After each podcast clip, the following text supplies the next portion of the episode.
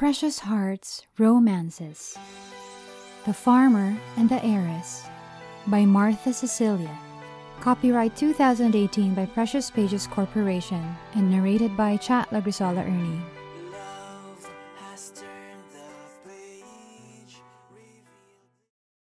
Chapter 13 Pang alas 10 na araw ang gumising kay Aliana, gayon din ang iniwang amoy ng kulo ni Felipe sa unan.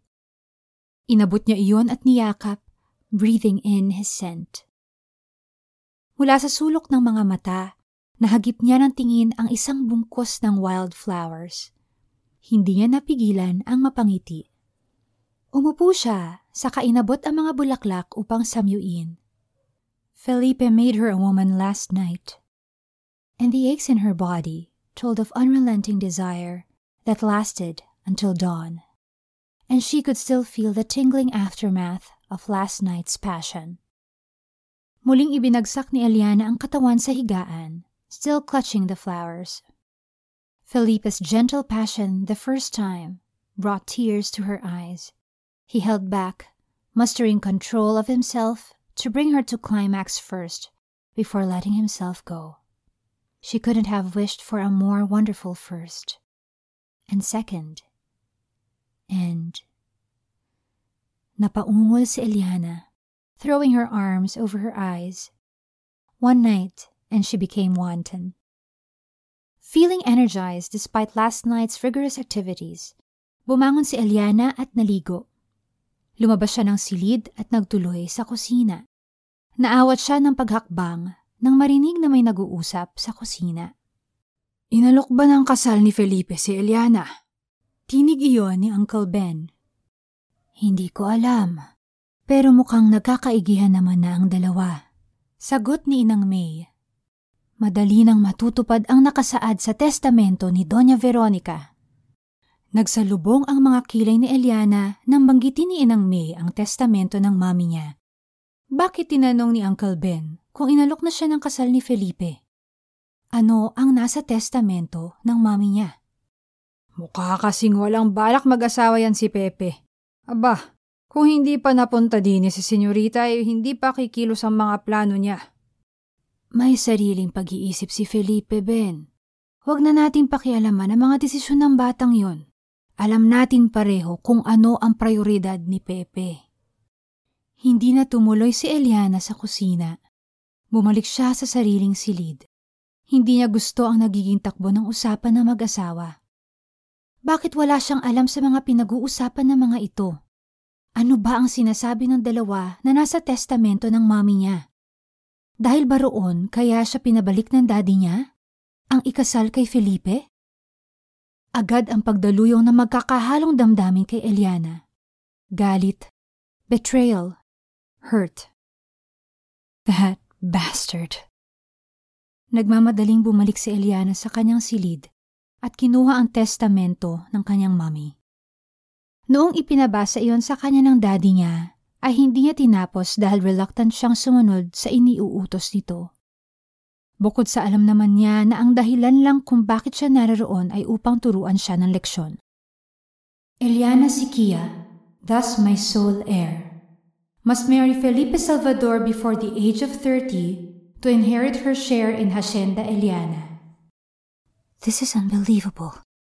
At ang sumunod na statement ang parang nagbaon ng patalim sa kanyang puso. Felipe Salvador, upon marriage to Eliana Sikia, my daughter, shall take controlling shares and authority over the management of Hacienda Eliana. Nanginginig ang kamay na tinitigan ni Eliana ang testamento. Ano mang ligayang nadama kaninang pagising ay napalitan na ng pamamanhid ng kanyang buong pagkatao. Ang mga patak ng luha sa testamento ang nagpabalik sa kanya sa kasalukuyan. Marahas niyang pinahid ang mga luha sa katumayo at hinanap ang kanyang maleta. Kinuha niya ang mga gamit at ipinalik lahat sa loob niyon. Nagpupuyos ang kanyang kalooban sa katotohanang sinasampal siya ngayon. She was just a pawn, a means to an end. Palabas na si Eliana nang mapahinto sa bungkos ng mga bulaklak na nahulog sa sahig sa pag-iempake niya. I'm Eliana Sikia. Atof. You don't do this to me. She whispered brokenly. Then she steeled her spine and stepped on the flowers, crushing them. Katulad ng pagdurog ni Felipe sa kanyang puso. Mula sa ginagawang pag-aayos ng bonsai sa may veranda, lumapad ang ngiti ni Felipe nang marinig ang pamilyar na mga yabag. Ngunit napalis ang ngiti sa kanyang mga labi nang makita ang anyo ni Eliana. A mask of hate and disgust was on her face. Galit na inihagis ni Eliana ang mga testamento sa harap niya. You bastard! Nagsalubong ang mga kilay ni Felipe Binitawan niya ang hawak na pliers at itinigil ang ginagawang pag-aayos sa bonsai na ilalagay sana sa center table sa veranda ng silid ni Eliana. What's wrong? Ano bang sinasabi mo? Sinulyapan niya ang mga papel sa ibaba. The game's over, Felipe. No wonder walang kaabog-abog ay inalok mo ako ng kasal dahil lang sa pansarili mo kagustuhan. Naniningkit ang mga matang bulyaw nito Napatiimbagang si Felipe. Hinagod niya ang buhok at pilit na hinahagilap sa isip ang mga sinasabi ni Eliana. Hindi ko alam ang mga sinasabi mo, Eliana. Nang makita niya ang mga daladalang bag nito, ay doon lang siya tumayo. Saan ka pupunta? I'm going home. Hindi siya nilingon ni Eliana. Diretso itong naglakad palabas ng mansyon. And don't stop me! Ngunit agad niya itong nahawakan sa braso Paano ka sa palagay mo uwi ng London? Aunt May will drive me to the airport. Marahas na inalis ni Eliana ang pagkahawak ni Felipe sa kanyang braso. Hindi ako papayag. At kahit si Tatang Ben ay hindi ko papayagan. Kagagaling lang niya sa sakit. You will stay here.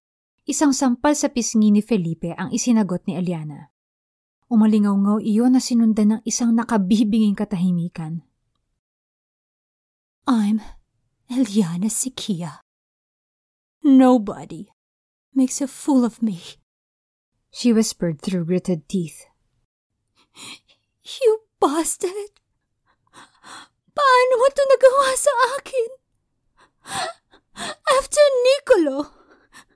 After last night! Her voice cracked in that last part.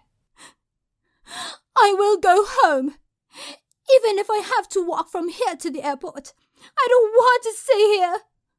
Wala ka rin palang ipinagkaiba kay Nicolo. Gold digger, I hate you! She said, clenching her teeth. Kaya pala ayaw mo sa kanya. Pareho lang kayo. Hindi nakapalag si Eliana nang buhatin ni Felipe ang maleta niya. Naglakad ito patungo sa pickup at ipinasok sa loob ang maleta. Kalmadong humarap ang lalaki sa kanya. Hindi ko naiintindihan ang mga sinasabi mo. Lalo na sa mga inaakusa mo sa akin, Eliana. Pero hindi ko hahayaan na umalis ka mag-isa. Sumakay ka. Ihahatid kita sa airport kung yun ang gusto mo. Inilahad ni Eliana ang dalawang kamay sa ere. Oh, come on! Don't pretend you're innocent when you're anything but that! She hissed. Matagal mo nang alam ang lahat. Ang tungkol sa testamento ni Mami. Huwag kang magmalinis na wala kang alam.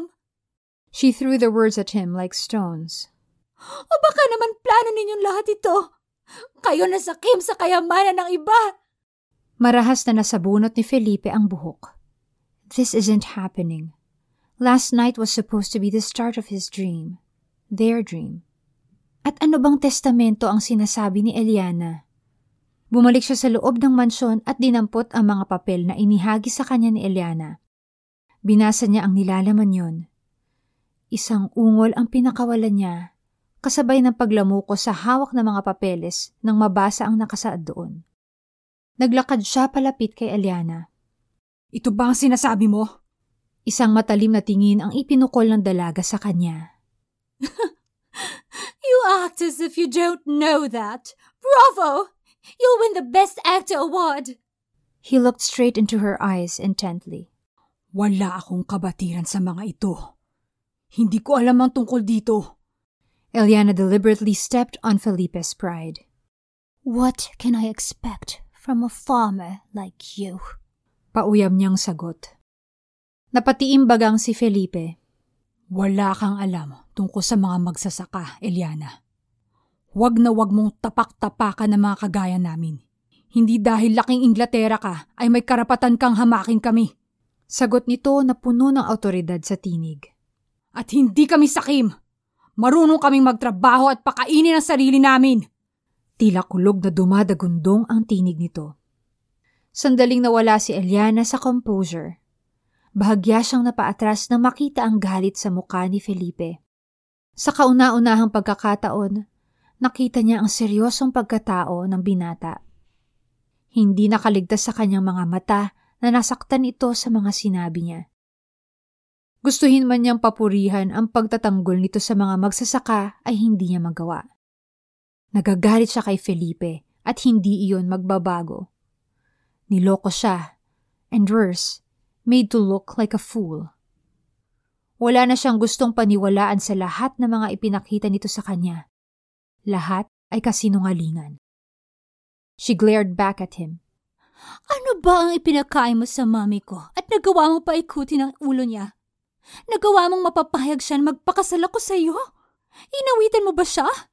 Are you so sick and tired of being a mere farmer and now has decided it's time to live like a king, huh? Walong taong gulang lang ako nung umalis ang mami mo dito. Isang kabalighuan ang sinasabi mo. Bakit hindi mo tanungin ang ama mo? Hindi na napigilan ni Felipe na tumaas ang tinig. That's exactly what I'm going to do. Aalis ako. May maghatid man o wala. Matigas niyang sagot. Tinawid ni Felipe ang maliit na distansya sa pagitan nila at mahigpit na hinawakan siya sa balikat.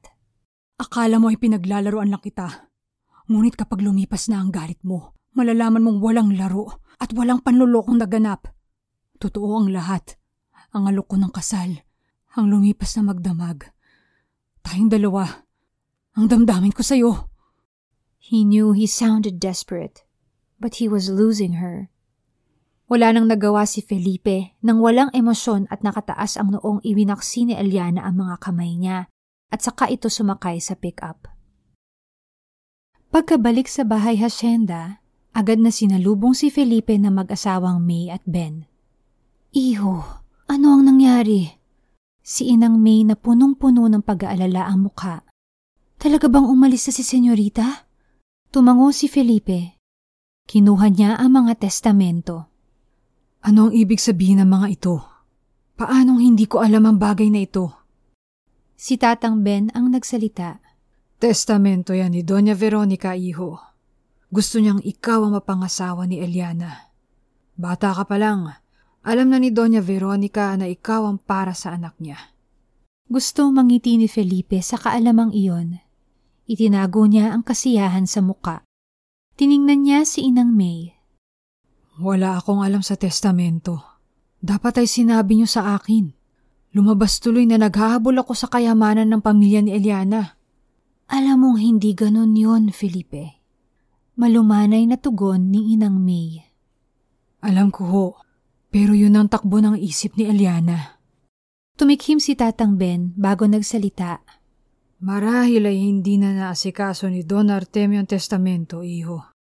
Marami nang nangyari at mga pagbabago.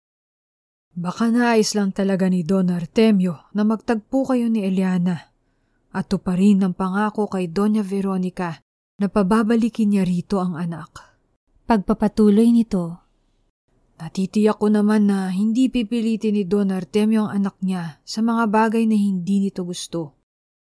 At mukhang si Eliana ay hindi iyong tipo na basta napipilit. Ano na ang gagawin natin, iho? Tanong ni Inang May. Huminga ng malalim si Felipe at naupo sa sofa. Hindi rin niya alam ang dapat gawin. Ngunit kanina, habang binabagtas nila ni Eliana ang daan pabalik sa airport, ay puno ng kaguluhan ang isip niya. Isang bahagi ng kanyang pagkatao ay hindi gustong ihatid si Eliana sa airport. Nais niya ipakipag-usap dito ang mga nangyayari. He had been waiting for her for years. Ngunit si Eliana ang tipo ng babae na kung ano ang ipinasya ay iyon ang masusunod. Hinagod ni Felipe ang kanyang buhok at tumingin sa mag-asawa. Hindi ko pa alam ang dapat gawin, Inang. Mag-iisip muna ako. Sabi niya pagkatapos ay tumayo at tinungo ang sariling silid. Nagkatinginan ang mag-asawa Tumayo si Inang May at sinundan si Felipe. Inawat siya ng matanda bago pa siya tuluyang makapasok sa silid. Sandali lang, Pepe. Bakit ho? Kanina, nang ihatid mo si Eliana sa paliparan, ay may matandang lalaki na naghanap sa iyo. Kaibigan ng iyong ama. Huminga ng malalim si Inang May. Matagal na naming inilihim sa iyo ang katauhan ng iyong ama, ng mga magulang mo. Dagdag pa na hindi ka naman nagkaroon talaga ng interes na malaman kung sino ang ama mo. Eh, hindi namin ipinaalam sa iyo ang totoo. Pasensya ka na at matagal kaming nanahimik ni Ben. Nakangiting hinawakan ni Felipe ang magkabilang pisngi ng inang. Alam ko na ang lahat, inang. Wala kayong dapat ihingi ng tawad. Ipinaliwanag na sa akin. Nanatili si Felipe sa labas ng paliparan. Pinanood niya ang bawat eroplanong umaalis. Gusto niyang makatiyak kung nakaalis nga si Eliana. He clutched at his chest The pain in his heart was almost physical. Para bang may kung anong bahagi ng pagkatao niya ang kasama ni Eliana na umalis. His soul probably, or his heart, or his mind. Pakiramdam ni Felipe ay may humugot ng pag-ibig sa kanyang pagkatao. At kahit ano ang gawin niya ay hindi na iyon maibalik. Pag-ibig na kay tagal niyang hinintay at agad ding nawala. He never felt so powerless until this moment. Ipinasya niyang lisanin na ang paliparan at umuwi. Habang nagmamaneho, napansin niya ang isang matandang lalaki sa gilid ng daan. Walang gaanong dumara ang pampasaherong sasakyan sa bahaging iyon. Kung taal na taga roon ang matanda, dapat na alam na wala itong masasakyan sa lugar na iyon. Nagminor si Felipe at tumingin sa rear view mirror Napansin niyang nakatingin sa sasakyan ang matanda. Umatras siya at huminto sa tapat nito. Tinanong niya ang matandang lalaki kung saan ito patungo. Papa niyo? Inalis ito ang suot na sombrero at ngumiti sa kanya. Idi ay ili. Patungo raw ito sa kabilang bayan. Inabot ni Felipe ang pinto at binuksan iyon. Agsakay kan, itulod kayon.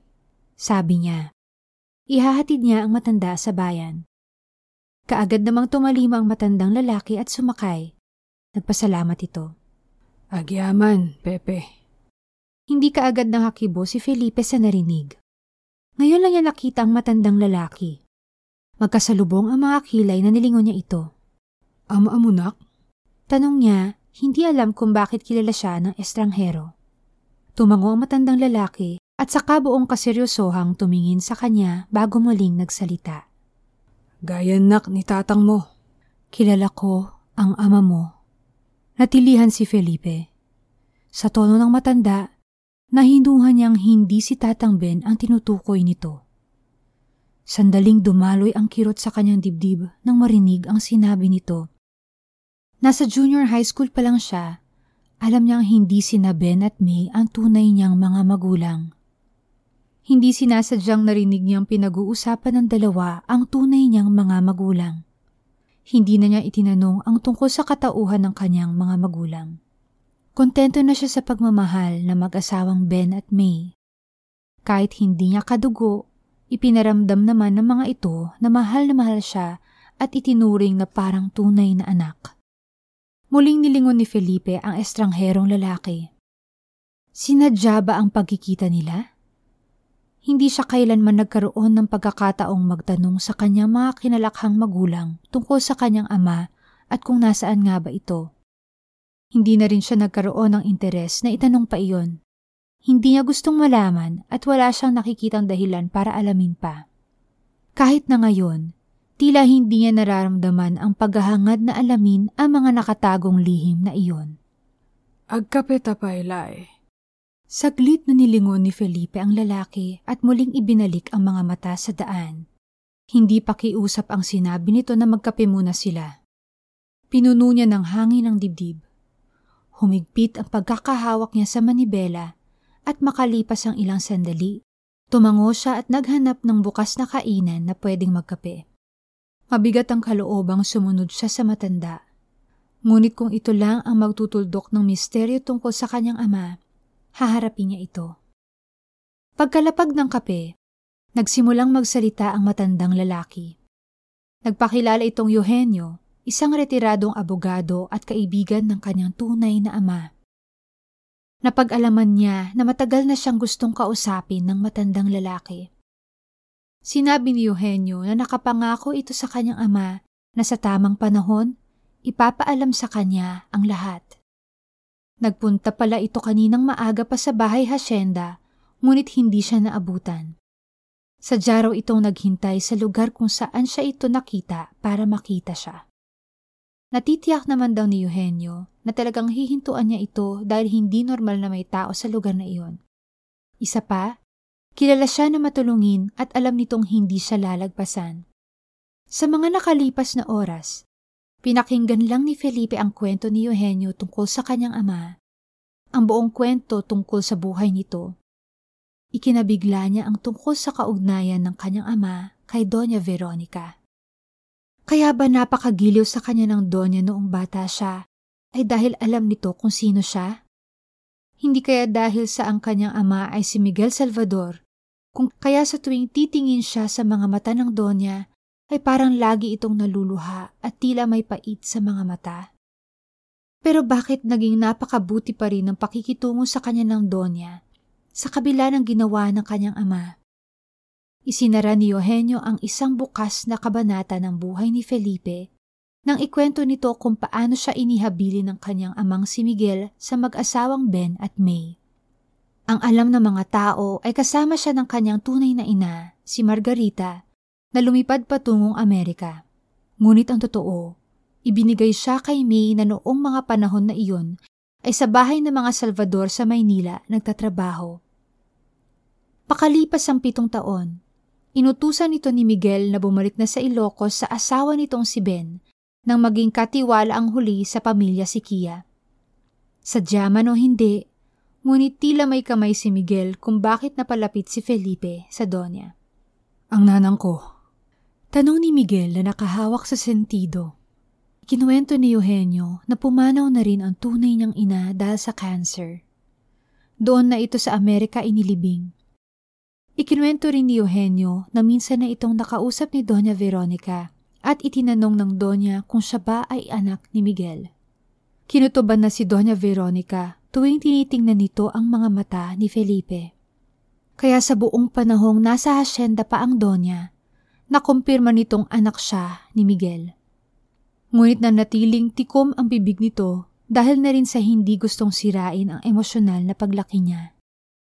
Nagpatuloy si Eugenio sa pagsasalita na parang nabasa nito ang mga katanungan sa isip ni Felipe. Pinakawan ni Doña Veronica ni tatang mo. Han iso na nga nagtanim iti sakit tinakan. Idi umunan na ka nga makita ni Doña Veronica, amo na nga si kakit anak ni Miguel. Naalam dagiti mata ni tatang mo.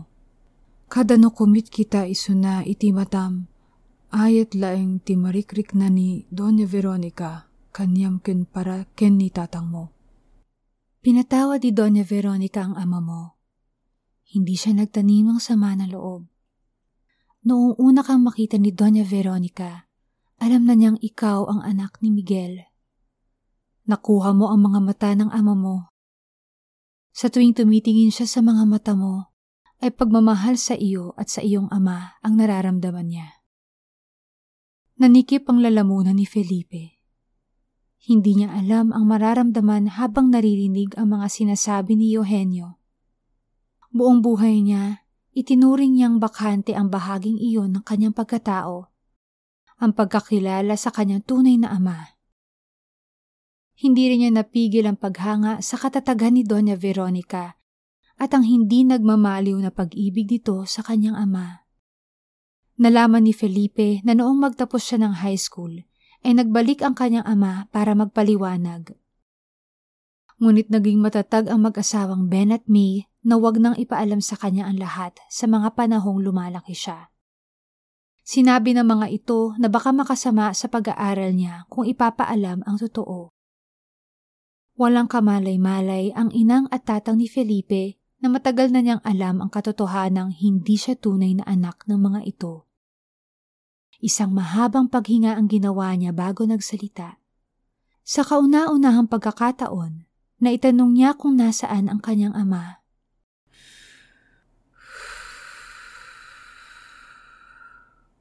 Aya na ni tatang ko. Halos hindi niya masambit ang mga salitang iyon. Tila may kung anong hindi maipaliwanag na emosyong umiikot sa kanyang dibdib.